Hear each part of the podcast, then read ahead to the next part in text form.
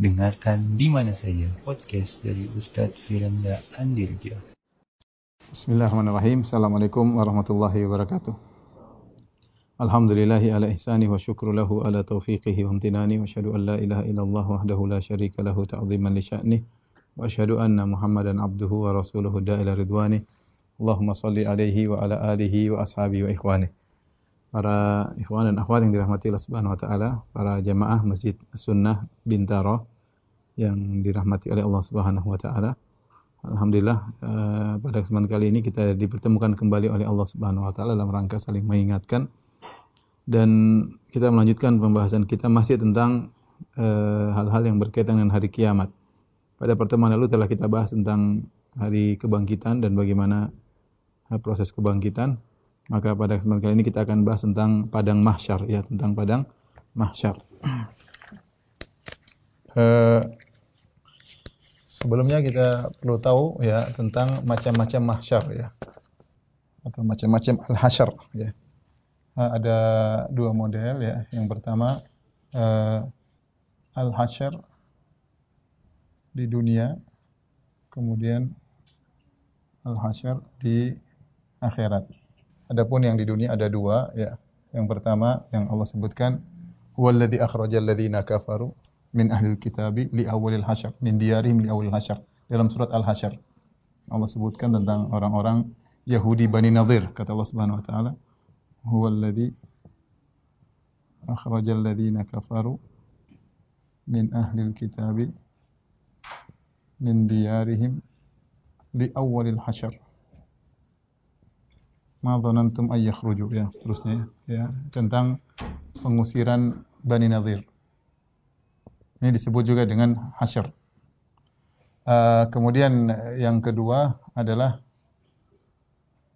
al-hasyr ya sebelum hari kiamat yang merupakan salah satu tanda-tanda besar hari kiamat, salah satu dari sepuluh ya uh, tanda besar hari kiamat. Yaitu uh, nar takhruju min qa'r Aden, yaitu api yang keluar dari uh, negeri Aden dari Yaman tahsyurun nas, yaitu mendorong menggiring manusia ya. Kata Nabi sallallahu alaihi wasallam narun takhruju min Aden tahsyurun nas api yang keluar dari kota Aden kemudian menggiring manusia ke ardil mahsyar. Ya, tabitu haitsu batu taqilu haitsu qalu ya, di mana api tersebut bermalam bersama manusia, siang juga bersama mereka lagi istirahat, api juga diam, ketika waktunya bergerak, api mendorong mereka untuk bergerak. Ini dua hasyar di dunia. Adapun yang kita fokuskan adalah hasyar di akhirat. Ada dua hasyar di akhirat. Yang pertama uh, yaitu hasyar masyar uh, mengumpulkan manusia mengumpulkan manusia seluruhnya ke padang mahsyar, ke padang mahsyar. Pengumpulan makhluk ke padang mahsyar. Bukan manusia saja sebenarnya ya. Makhluk yang juga yang lain juga. Yang kedua adalah al-hasyar ila al-jannah au nar. Yaitu penggiringan manusia manusia ke surga atau neraka atau neraka. Uh, inilah macam-macam hasyr ya yang jadi bahan pembahasan kita sekarang yang ini ya. Ya, yang ini ya. Ini jadi topik kita adalah bagaimana manusia ke uh, ke padang mahsyar ya.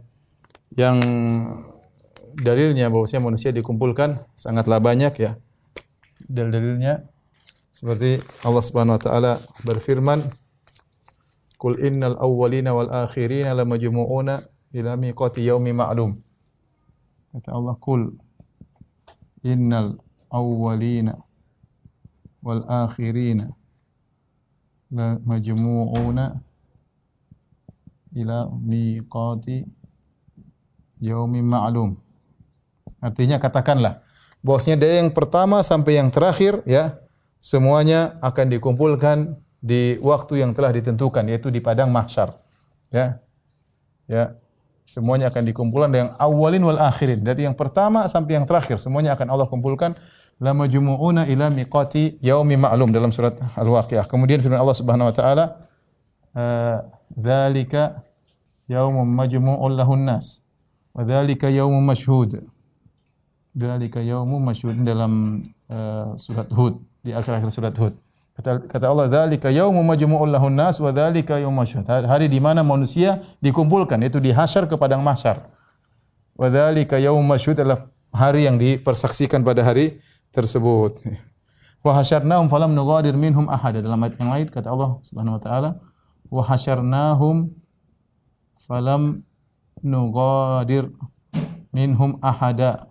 Kami kumpulkan mereka semua dan tidak seorang pun yang lolos dari kami. Semuanya dikumpulkan.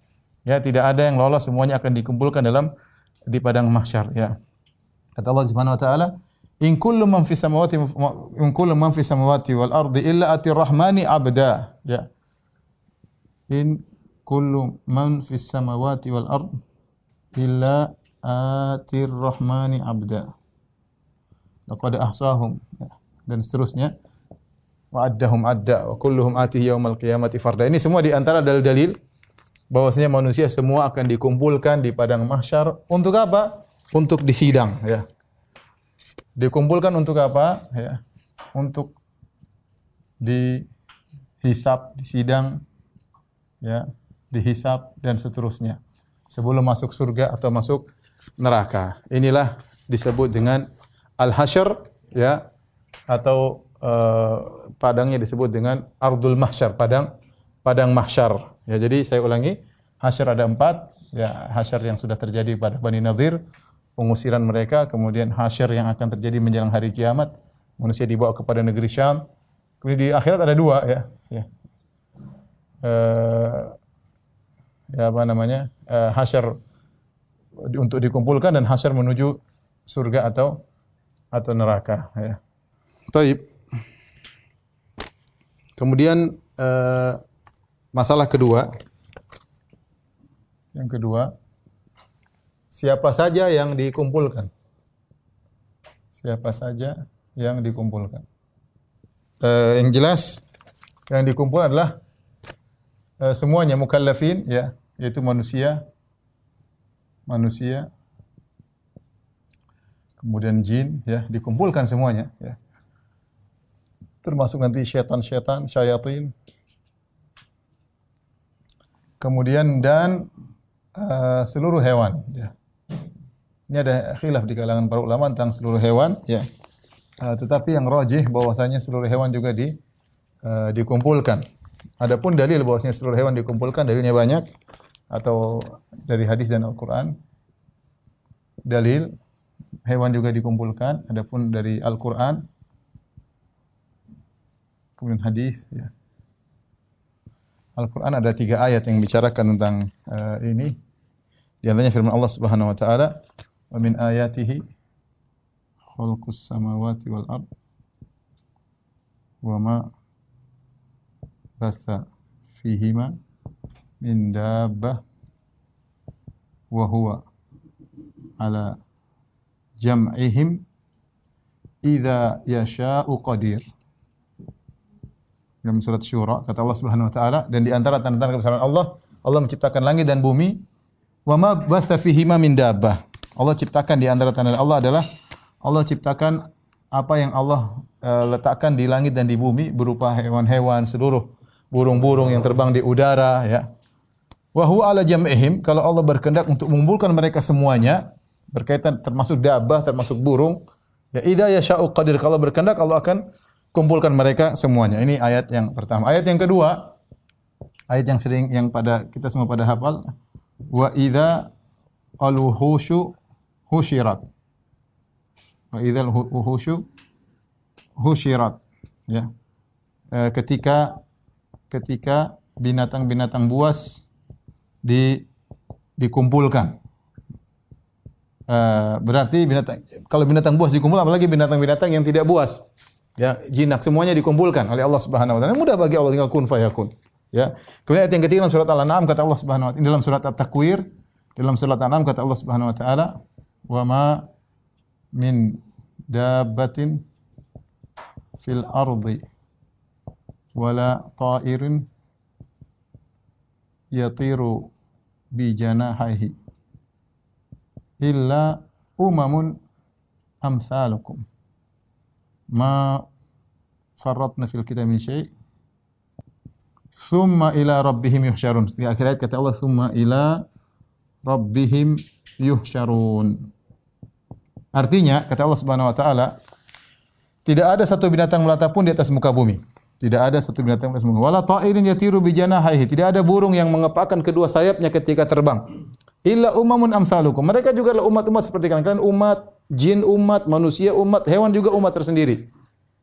Ma faratna fil kitab min syai' tidak ada yang kami tinggalkan dalam Alkitab, "Tsumma ila rabbihim yuhsyarun." Kemudian mereka akan dikumpulkan. Ya. Di sini Allah sedang berbicara tentang hewan. Allah tidak bicara tentang uh, manusia secara siapa namanya? Allah ibtidaan di awal Allah bicara tentang hewan. Ya, mereka seperti kalian juga. Oleh karenanya mereka juga akan di, dibangkitkan. Tsumma ila rabbihim yuhsyarun. Ini dalil bahwasanya seluruh hewan juga akan di, dibangkitkan. Ya. Kemudian juga eh, hadis, hadis uh, contohnya seperti uh, dalam Sahih Muslim Abu Hurairah radhiyallahu anhu Rasulullah SAW bersabda, "La tu'addunnal huquq ila ahliha yaumal qiyamah hatta yuqada li syati al-jalha min al-qarna." Kata Nabi SAW, sungguh kalian akan uh, mengembalikan mengembalikan hak-hak kepada ahlinya. Hak-hak kepada pemiliknya pada hari kiamat. Hingga kambing yang tidak bertanduk akan uh, mengkisos dari mengkisos dari kambing yang bertanduk. Jadi hewan-hewan juga dibangkitkan, namun hewan dibangkitkan bukan untuk masuk surga masuk neraka enggak, tapi untuk Allah tegakkan keadilan bahwasanya hewan-hewan ini cuma selesai sampai di padang mahsyar. Makanya Allah berfirman dalam ayat yang lain, kuni apa namanya? Uh, ya laitani kuntu turaba kata Kata orang kafir, ya laitani kuntu turaba. Kenapa dia mengatakan demikian? Karena dia melihat hewan setelah dikisos jadi tanah. Kuni turaba. Jadilah kalian tanah, ya. Jadi uh, perhatikan uh, bedanya, bedanya uh, kalau manusia bedanya bedanya ya. Manusia dikumpulkan untuk menuju surga atau neraka. Manusia dan jin di mahsyar untuk menuju surga atau neraka. Adapun hewan ya ya untuk dikisos lalu jadi tanah. Uh, kita perlu menyampaikan hal ini kenapa? Karena untuk menjelaskan bahwasanya padang mahsyar adalah hari yang sangat mengerikan karena bukan manusia aja yang dibangkitkan, hewan kita mungkin ada singa, ada macan, ada gajah, ada hewan-hewan semua yang pernah ada Allah bangkitkan dan itu mudah bagi Allah Subhanahu wa taala. Wa huwa ala jam'ihim idza yasha'u qadir. Kalau Allah ingin mengumpulkan mereka, maka mudah bagi Allah Subhanahu wa taala. Eh, uh, taib. Yang berikutnya adalah uh, padang mahsyar ya. Sifat padang mahsyar. Ada dua pendapat, ada khilaf di kalangan para ulama, ya. Khilaf, ya. Uh, tentang firman Allah Yauma tubaddalul ardu yauma tubaddalul ardu ghairal ard. Yang artinya hari uh, bumi diganti dengan bumi yang lain. Bumi yang lain. Nah, uh, dalam surat Ibrahim. Enggak. Pertanyaannya, diganti di sini maksudnya apa? Ada khilaf di kalangan para para ulama. Ada yang mengatakan diganti maksudnya bumi yang baru, bumi yang baru. yang lama bukan yang lama, tidak ada kaitan dengan yang lama, tidak ada kaitan dengan yang lama dengan bumi yang lama. Yang kedua, uh, bumi yang bumi yang lama tapi dimodif. Tapi dimodif oleh Allah. Modifikasi oleh Allah. Sehingga menjadi bumi yang baru yang akan dijadikan tempat untuk berkumpulnya manusia. Dan Allah alam bisawab pendapat yang lebih kuat adalah pendapat ini. Ini pendapat yang lebih uh, lebih kuat. Adapun dalilnya uh, dalil. Allah Subhanahu wa taala uh, berfirman di antaranya wa idzal ardu muddat. Itu ketika bumi didatarkan kalau bahasa kita ya. Ka'adimis sama, ka'adim, kal adim ya. Ya, ya muddu ya kal adim seperti kalau orang bikin kulit kemudian didatarkan untuk misalnya oh, kulit kan kalau disamak kemudian didatarkan didatarkan. Oleh karenanya uh, Syekh Utsaimin rahimahullah berdalil dengan ayat ini wa idzal ardu muddat bahwasanya bumi asalnya kurawi ya asalnya bulat namun pada hari kiamat didatarkan ya ketika ya bumi di didatarkan kemudian juga firman Allah Subhanahu wa taala uh, Idza zulzilatil ardu zilzala wa akhrajatil ardu athqalaha wa qala al insanu ma laha yawma idzin tuhadditsu akhbaraha. Yawma idzin tuhadditsu akhbaraha.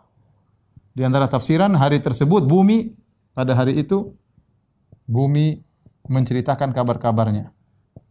Apa kabar-kabar bumi? Maksudnya maksiat dan e, ketaatan yang dilakukan di atas bumi tersebut. Ya, berarti bumi tersebut akan menjadi saksi berarti dia hadir dalam hari kiamat dia hadir dalam hari kiamat dia menjadi saksi orang bermaksiat di atas dia dia akan sampaikan menjadi saksi orang berketaatan kepada Allah dia akan menjadi saksi makanya sebenarnya mengatakan di antara hikmah kenapa seorang tatkala salat Id dia pergi dari jalan yang satu balik dari jalan yang lain dalam rangka untuk berbanyak saksi bagi dia pada hari kiamat ini antara dalil-dalil yang merojihkan bahwasanya uh, bumi yang uh, yang yang yang di yang kita pijak sekarang inilah Tentu ini masalah khilaf ya. Ini juga mereka punya dalil tapi saya lebih condong pada dalil yang mengatakan uh, bumi adalah bumi yang sama uh, tetapi di di apa namanya? dimodif oleh Allah Subhanahu wa taala. Kemudian adapun proses ya.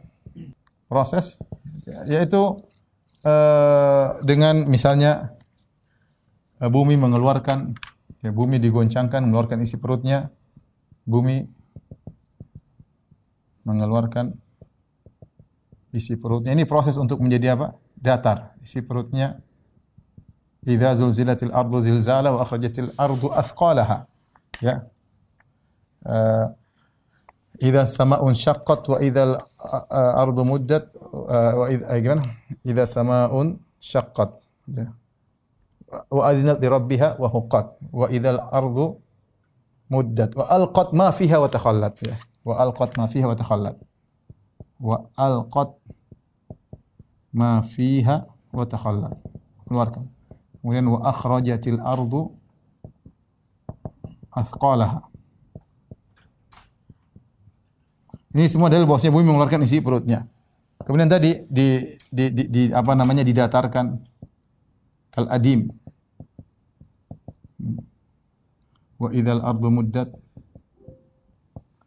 Uh, kemudian gunung-gunung dilepaskan. Jadi semua yang tinggi-tinggi Allah angkat ya. Uh, kata Allah Subhanahu wa taala gunung-gunung dihilangkan, gunung-gunung dihancurkan. Kata Allah Subhanahu wa taala, "Wa yas'alunaka 'anil jibal." Dalam surat Thaha, "Wa yas'alunaka 'anil jibal, fakul yansifuha rabbi nasfa, fayadharuha qa'an safsafa la tara fiha iwaja wala amta." Kata Allah, "La tara fiha iwajan wala amta." Mereka bertanya kepada engkau tentang gunung. Katakanlah, ya, uh, fakul yansifuha rabbi nasfa. Tuhanku akan akan menghancurkan gunung tersebut, dicabut dari akarnya, kemudian digoyangkan, kemudian sekali ihnil mamfu seperti uh, apa namanya kapas yang berterbangan, kemudian ditabrakan, kemudian hancur.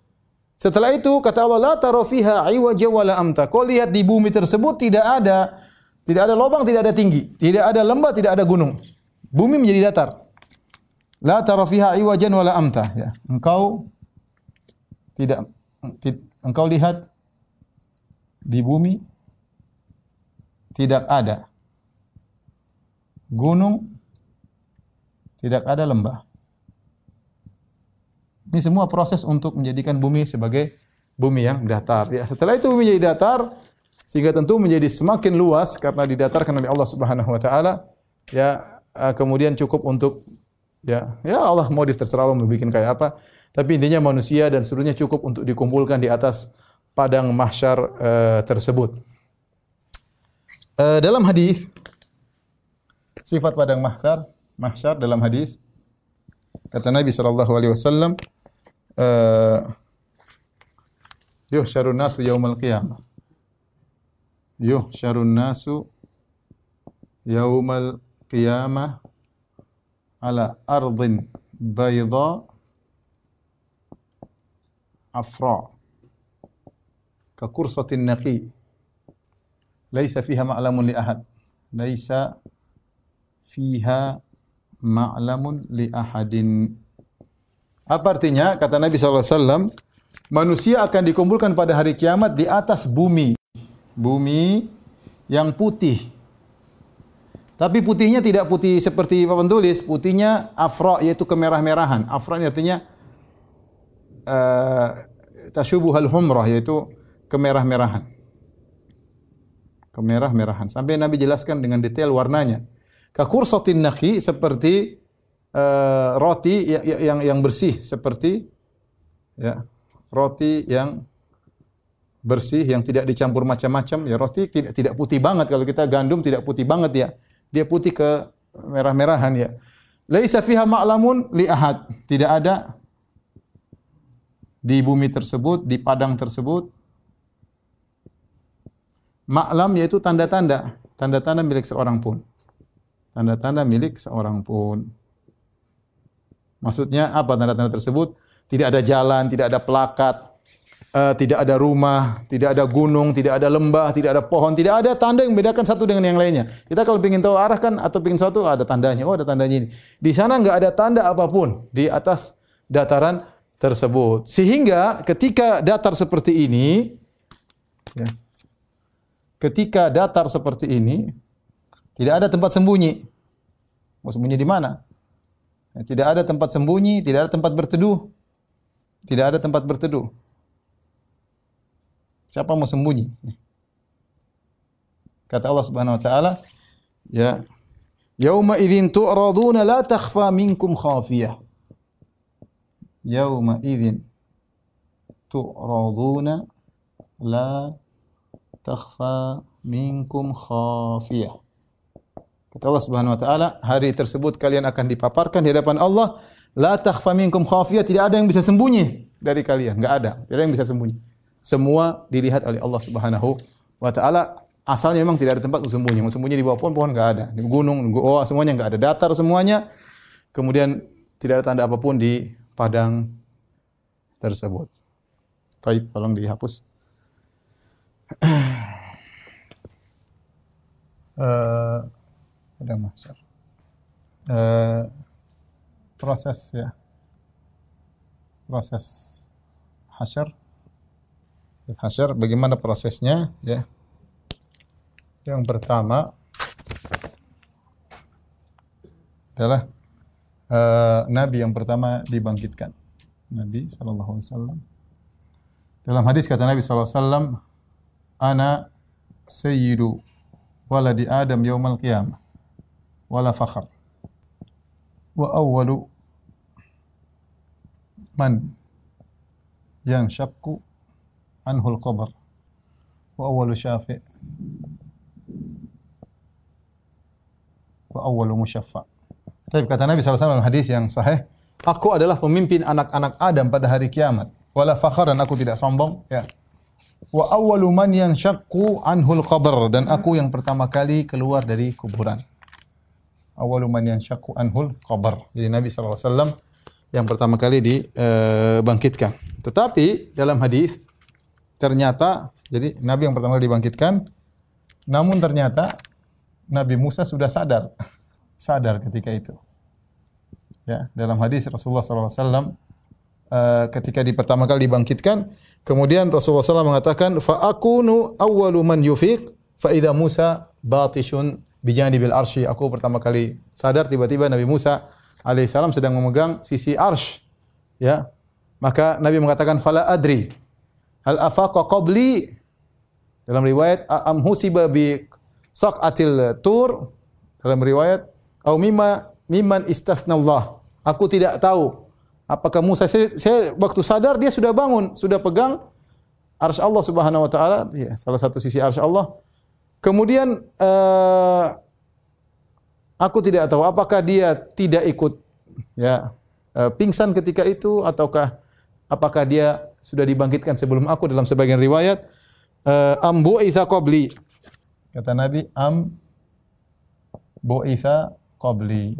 Aku tidak tahu apakah Musa Musa dibangkitkan sebelumku. Namun dalam hadis yang lain kata Rasulullah SAW, wa anal hashir. Nabi bersabda, wa ana al hashir alladhi yuhsyarun nas tahta qadam qadami. Aku adalah yang al hashir yang orang-orang di dikumpulkan uh, setelahku ya. Orang-orang dikumpulkan. Yang pertama kali dikumpul adalah Nabi sallallahu alaihi wasallam. Jadi manusia kumpulkan, ya, nanti akan lihat kita akan ceritakan tentang proses bagaimana orang kafir, bagaimana orang beriman pada pembahasan berikutnya insya Allah. Yang kedua, uh, manusia dikumpulkan atau dibangkitkan pertama kali uh, dikumpulkan dalam kondisi telanjang. Telanjang belum disunat, tidak pakai alas kaki, tidak ada yang dibawa. Kata Nabi SAW dalam hadis Aisyah, yuhsyarun nasu yaumal qiyamah hufatan uratan ghurlan buhman. Manusia dikumpulkan pada hari kiamat kelak di hasyr dalam kondisi hufat, tidak pakai alas kaki, dalam kondisi uratan, tidak berpakaian, dalam kondisi gurlan, belum disunat, dalam kondisi buhman, tidak bawa apa-apa. Kemudian Nabi membacakan firman Allah Subhanahu wa taala, "Kama bada'na awal kama bada'na awal khalqin nu'idu wa'dan alaina." Kata Nabi Nabi bacakan firman Allah, "Sebagaimana kami mulai penciptaan, kami ulangi lagi." Maksudnya apa? Sebagaimana seorang tatkala keluar dari perut ibunya, dia dalam kondisi tidak beralas kaki, dalam kondisi tidak berpakaian, belum disunat, tidak bawa apa-apa, maka Dibangkitkan juga manusia pada hari kiamat dalam kondisi demikian. Ya, makanya Aisyah radhiyallahu taala anha ketika mendengar hadis ini berkata, "Ya Rasulullah, alaisa ar-rijal wan nisa, laki-laki dan perempuan dibangkitkan bersama-sama dalam kondisi demikian?" Kata Rasulullah, "Iya." Kemudian Aisyah berkata, "Alaisa yanzuru ba'dhum ila aurati ba'd?" Bukankah sebagian akan melihat aurat yang lain? Kata Nabi SAW, Al-amru asyaddu min an yanzura ba'dhum ila aurati ba'd. Perkaranya lebih dahsyat sampai orang tidak berfikiran untuk melihat hal-hal demikian. Kenapa? Karena hari sangat mengerikan. Oleh karena Syekh Utsaimin ketika membawakan hadis ini mengatakan waqat ra'aina ra'yal ain misla dzalik. Kami melihat ada sesuatu yang mirip seperti ini. Ketika terjadi peristiwa terowongan Mina, orang-orang lari, sebagian mereka pakaian mereka terlepas dan mereka tidak pedulikan. Kenapa? Karena kedahsyatan yang luar biasa. Itu baru kejadian ringan di musim haji. Tetapi ketika itu ketakutan yang biasa, orang tidak peduli dengan kondisi mereka yang tidak berpakaian sama sekali. Bagaimana lagi dengan hari hari uh, kiamat? Ya hari kiamat. Sama seperti sebagian kawan yang mengalami tsunami di Aceh, dia mengatakan juga, kepada itu banyak orang bajunya lepas, tapi tidak peduli. Ya kenapa? Karena kondisi sangat mengerikan. Itu baru musibah eh, ringan di dunia, tidak ada bandingannya dengan kedahsyatan hari kiamat. ya. Jadi memang benar demikian, begini tapi uh, orang tidak peduli. Laki-laki dan perempuan tidak ada saling melihat di antara di antara mereka. Kemudian setelah itu dikasih pakaian. Diberi pakaian. Kata Nabi SAW, Awalu man yuksa minal khalaik Ibrahim Al-Khalil. Yang pertama, pertama kali diberi pakaian adalah Ibrahim alaihissalam, Al-Khalil. Sebelum Nabi.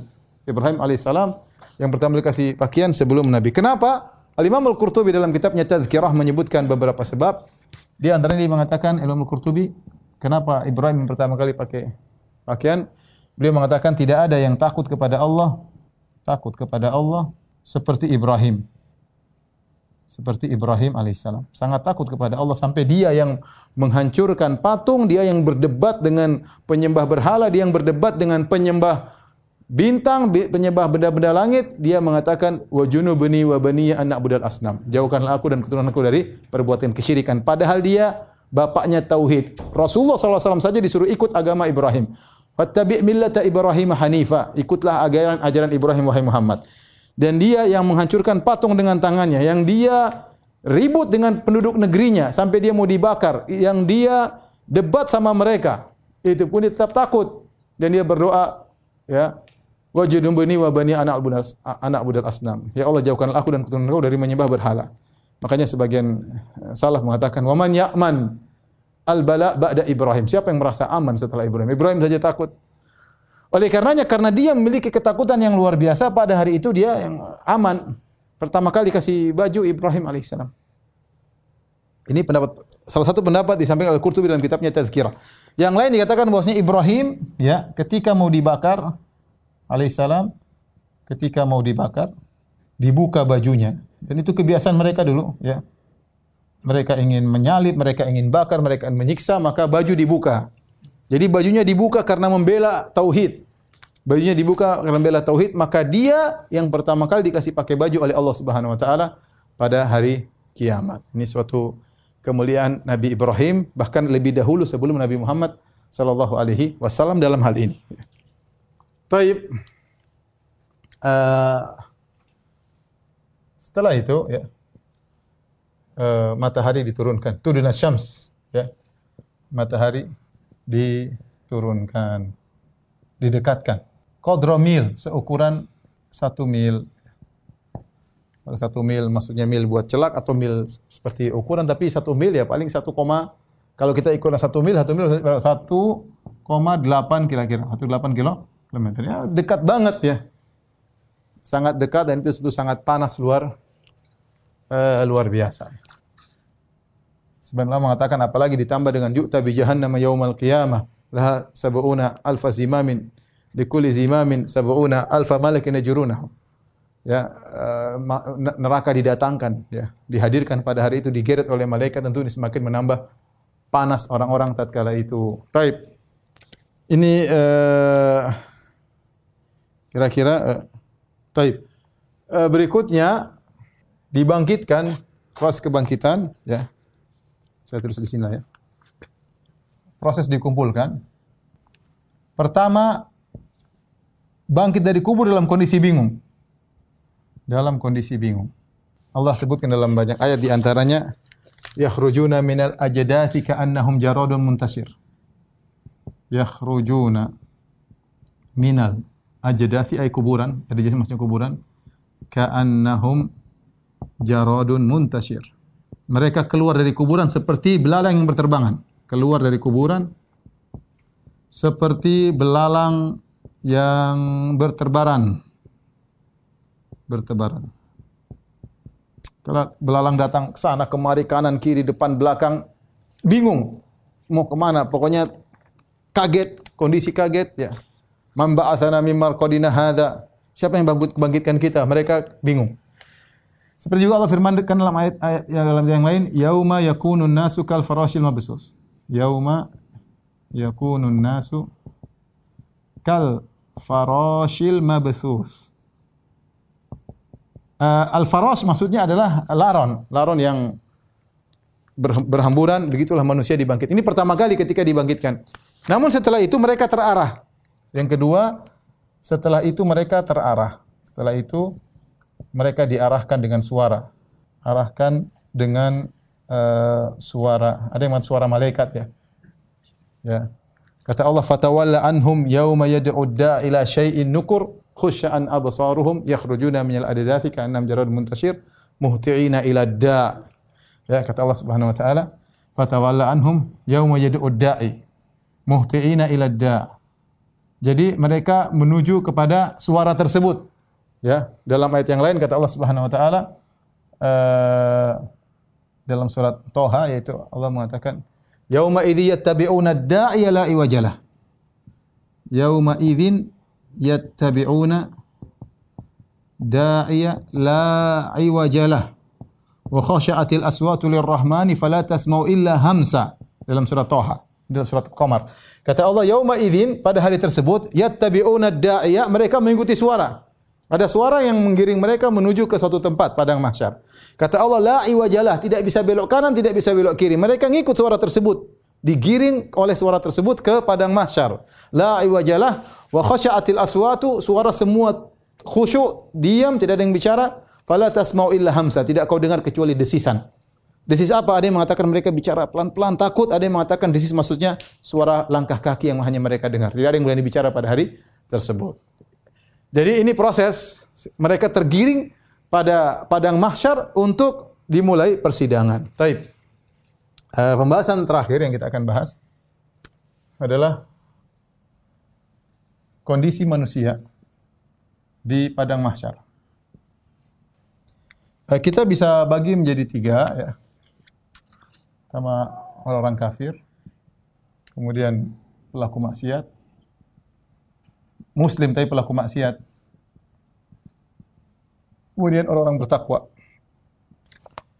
Taib, adapun orang-orang kafir, maka kondisi mereka ya ketika dibangkitkan dalam dibangkitkan di atas wajah mereka, jalan dengan wajah mereka, bukan dengan kaki. Dengan wajah, bukan dengan kaki. Ya, makanya Allah Subhanahu wa taala berfirman uh, dalam wa nahsyurhum yaumal qiyamati ala wujuhihim kata Allah. Wa nahsyuruhum yaumal qiyamati ala wujuhihim umyan wa summan wa bukman Kata Allah, kami kumpulkan mereka pada hari kiamat di atas wajah mereka. Jadi mereka jalan dengan wajah mereka. Dalam kondisi buta, dalam kondisi tuli, dalam kondisi bisu. Dari Anas bin Malik radhiyallahu taala anhu, ada orang datang kepada Nabi, "Ya Rasulullah, bagaimana mereka berjalan di atas wajah mereka ya Rasulullah?" Maksudnya susah dipikirkan. Namanya kalau jalan ada kaki dua kan. Ini gimana jalan di atas wajah? Maka Nabi SAW menjawab dengan mudah. Ya, bahwasanya Allah Maha Kuasa kata, kata Nabi SAW, Alaysa alladhi amshahu fid dunya ala rijlaihi qadiran ala an yumsiyahu ala wajhihi? Bala. Bukankah Allah yang buat dia bisa jalan di atas dua kakinya, mampu untuk buat dia berjalan di hari kiamat di atas wajahnya? Tentu bisa. Dan ini adalah penghinaan kepada mereka. Karena kita tahu wajah adalah tempat paling termulia di tubuh manusia. Ternyata itu yang dijadi pijakan.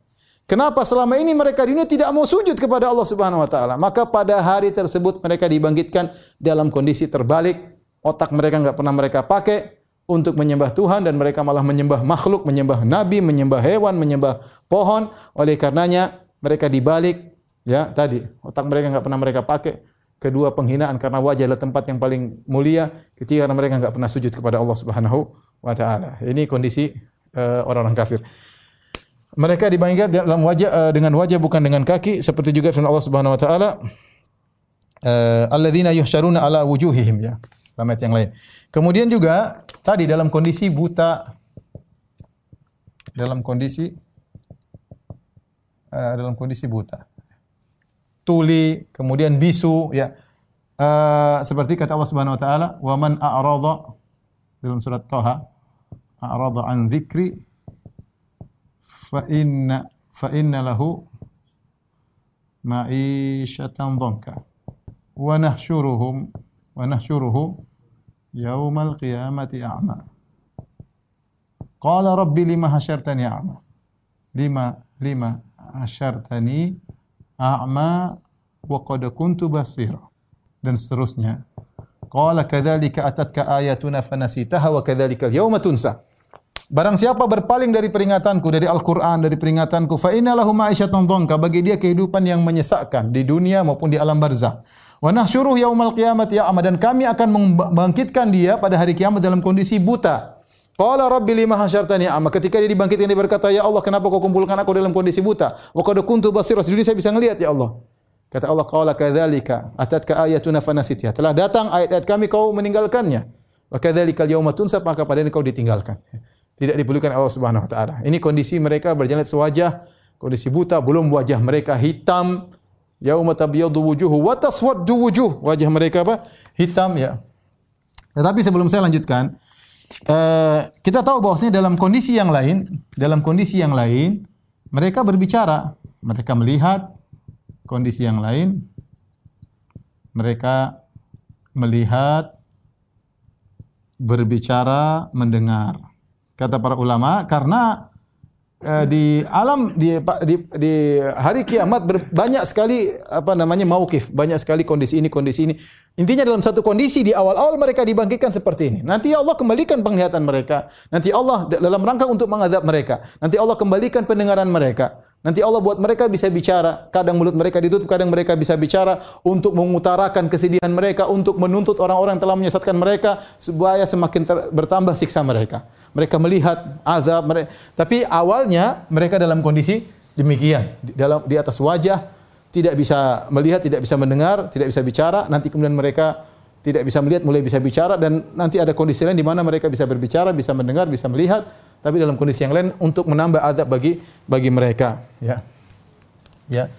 Tarhaquha qatara ulaika humul kafaratul fajarah di antara kondisi mereka orang-orang kafir apa? Uh, wajah hitam.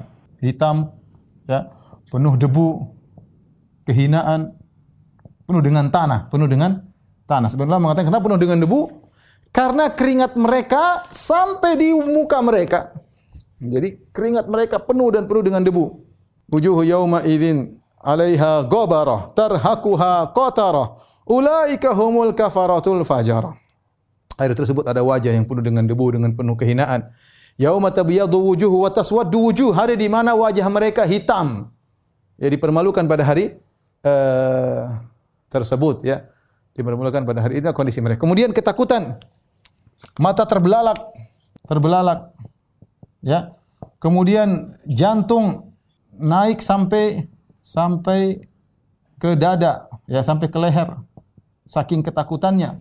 Mata biru dan banyak ya kalau kita lihat dalam ayat banyak sekali bagaimana kondisi mereka uh, kata Allah, yauma idzin zurqa. Hari tersebut mereka dikumpulkan dalam kondisi zurqa, biru. Ada yang matanya biru, ada yang mengatakan badannya biru saking ketakutan yang luar biasa, ya. Uh, contohnya juga mata terbelalak khusya'an absaruhum yakhrujuna minal ajjaz mata mereka terbelalak mereka ketakutan tidak berkedip mata mereka terbelalak mengerikan ya wala tahsabanna Allah ghafilan amma ya'malu adh-dhalimun innama yu'akhiruhum liyaumin tashkhasu fihi al-absar kami jangan kau sangka kami lalai dari orang-orang berbuat zalim. Sungguhnya kami menunda pembalasan mereka di hari di mana mata mereka terbelalak. La yartaddu ilaihi tarfuhum wa afidatuhum hawa. Mata mereka terbelalak dan tidak berkedip. Saking ketakutannya. Kemudian kata Allah, wa afidatuhum hawa. Dada mereka kosong. Kenapa kosong? Karena jantung mereka naik ke atas. Ya, jantung mereka naik. Dalam ayat yang lain kata Allah, wa anzirhum yaumal azifati idzil qulubu ladal hanajiri kadhimin. Dan berilah peringatan kepada mereka hari yang menakutkan akan segera datang. Idzil qulubu ladal hanajir tatkala jantung-jantung naik ke atas. Kadhimin karena ketakutan luar biasa. Ini kondisi mereka. Waliyadzubillah. Ya, mungkin sekarang mereka bersenang-senang, ketawa ketiwi, was-was, bermaksiat, menyembah selain Allah, menyembah manusia, menyembah tapi kalau mereka dibangkitkan seperti ini mengerikan. Ini salah satu sebagian aja tentu masih banyak dalam ayat menjelaskan bagaimana kondisi mereka yang sangat uh, mengerikan. Taib. Uh, sekarang kita beranjak kepada uh, para pelaku maksiat. Ini juga banyak ya. Hadis terlalu banyak menjelaskan pelaku maksiat begini, kondisinya begini, ini kondisinya begini, kondisinya begini. Tapi saya nyampaikan sebagian saja. Ya, contoh yang uh, datang uh, dalam Hadis-hadis seperti orang sombong. Apa kata Nabi SAW? Yuhsyarul mutakabbiruna yawmal qiyamati eh, ka'amthali dhar fi suwarir rijal yakshuhmu dhul min kulli makan. Kata Nabi SAW, orang yang sombong, yang angkuh, merasa besar pada hari kiamat, dibangkitkan pada hari kiamat seperti semut. Kecil seperti semut, fiswari rijal. Bentuknya manusia, badannya sekecil semut. Yakshahum dhul min kulli makan. Kehinaan meliputi dia pada pada seluruh sisinya. Kenapa? Al jaza menyisir amal, balasan sesuai perbuatan. Karena selama ini dia sombong, merasa tinggi, ternyata dia kecil. Makanya ketika dia merasa tinggi di dunia dengan jabatannya, dengan ketampanannya, dengan duitnya, dengan mobilnya, dengan motornya, dengan HP-nya, dengan tasnya, dengan apa deh ilmunya, ya, ya sombong, ya. Dengan nasabnya dia sombong, ya maka pada hari kiamat jadi kecil seperti semut hampir diinjak oleh singa diinjak oleh macan diinjak oleh orang yaksyahumudz min kulli makan Mengerikan. Inilah nasib orang sombong pada hari kiamat. Jadi kecil, jadi kerdil. Kerdil seperti semut. Kemudian di antaranya eh, laku maksiat yang tidak adil sama istrinya. Yang tidak adil ketika poligami. Hati-hati. ya. Tapi antum banyak yang selamat karena antum tidak poligami. Apa kata Nabi SAW? Man kanat lahum ra'atani famala ila ihdahuma ja'a yawmal qiyamati wa ma'il. Barang siapa yang punya dua istri, kemudian condong kepada salah satunya, datang pada hari kiamat badannya miring. Istri tua, istri muda. Uh, istri tua hanya suruh kerok, ya, suruh mijit. Nanti kalau sama istri muda baru senang-senang sama istri muda. Kalau udah capek yang kerok istri tua. Ya, ini ini nanti hari kiamat badan miring ya. Udah keren sunnah, penampilan oke sunnah, manhaj salaf tapi begitu sama keluarga tidak adil. Miring pada hari kiamat kelak dan banyak orang-orang seperti itu ya. Makanya Nabi ingatkan, berarti ada orang-orang seperti ini. Dia dosanya bukan dosa syirik, bukan. Syirik keren, mantap. Ya dia bantah syirik. Dia bukan dosa bidah, bukan. Dosanya bukan itu, dosanya tidak adil sama salah satu dari dua istrinya. Datang hari kiamat badannya miring. Terus Ustaz bagaimana Ustaz ya? Kalau ente adil, keren datang lurus. Tapi kalau nggak adil, badan miring. Ini menunjukkan tidak adil kepada istri ketika poligami adalah dosa besar karena diancam dengan dosa khusus. Kemudian di antaranya suka minta-minta padahal tidak perlu. Minta-minta padahal tidak mendesak. Padahal tidak mendesak. Ya. Kata Nabi SAW, La tazalul mas'alatu bi ahadikum hatta Yalqallaha yaumal qiyamah wa laisa ala wajhi muz'atul lahmin. Ya. Kata Nabi SAW, seorang senantiasa minta, minta, minta, minta. Ya. Sampai pada hari kiamat, dia datang dalam kondisi wajahnya tidak ada dagingnya, tinggal tulangnya. Dalam hadis Rasulullah SAW menyebutkan bahwasanya orang minta-minta masalah, minta-minta padahal tidak tidak mendesak, jadi khodush, ya. Jadi akan mencakar wajahnya. Semakin dia sering minta-minta, semakin habis dagingnya. Ya mungkin cuma separuh diambil atau sebagian, tapi intinya semakin banyak dia minta-minta, terus minta-minta kalau semakin banyak datang dengan wajah tengkorak. Kenapa tidak punya malu? Rai gede, sedikit-sedikit minta, sedikit-sedikit minta, sedikit-sedikit minta. Ya, kita boleh minta tolong sesekali. Kalau ada keperluan, Allah mengatakan wa ta'awun al itsmi wa ta'awun al birri wa taqwa. Saling tolong menolong. Tapi kerjanya sudah cukup-cukupan minta lagi. Mau pelit-pelit simpan akhirnya minta sama orang, minta sama orang. Akhirnya begitu, ya uh, wajahnya dihilangkan oleh Allah pada hari uh, kiamat. Ya. Contoh lagi orang kaya Orang kaya pelit. Ini hati-hati ya. Kalau miskin pelit mungkin wajar. Ini kaya tapi pelit. Kata Nabi SAW, Al-aktsarun al-asfalun. Al-asfalun yaumal qiyamah. Illa man qala bimalihi hakadha ya ya hakadha wa uh, kasbuhu thayyib kata Nabi wasallam orang yang punya duit banyak mereka paling rendah pada hari kiamat kelak yang punya duit banyak ya yang punya duit sedikit aman yang punya duit banyak paling rendah pada hari kiamat kecuali orang yang bersedekah bersedekah bersedekah iya tambah tinggi derajatnya tapi kalau duit banyak ngumpul-ngumpul sedekahnya pelit hanya ngumpulin beban dia pada hari kiamat kelak Wa kasbuhu thayyib hasil dagangannya, hasil penghasilannya adalah penghasilan yang baik. Hati-hati kepada orang yang kaya tapi belit.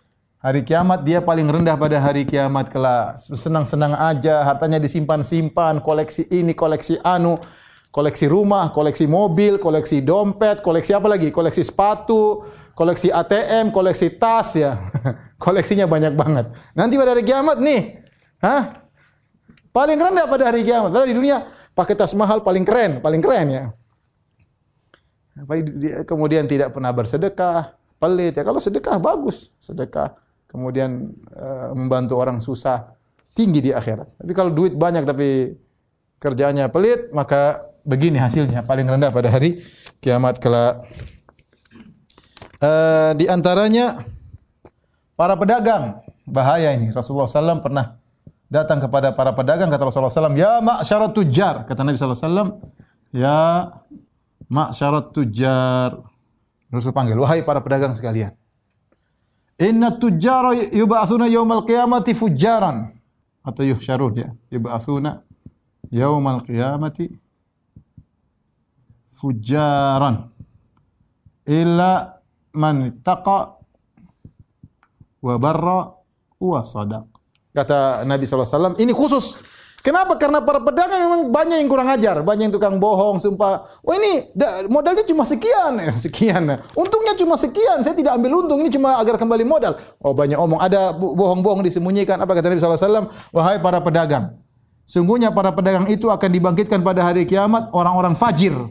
Kecuali siapa? Kecuali yang bertakwa. Bertakwa maksudnya apa? Dia tidak bohong, kemudian dia hasilnya dari hasil yang halal, bukan hasil yang haram.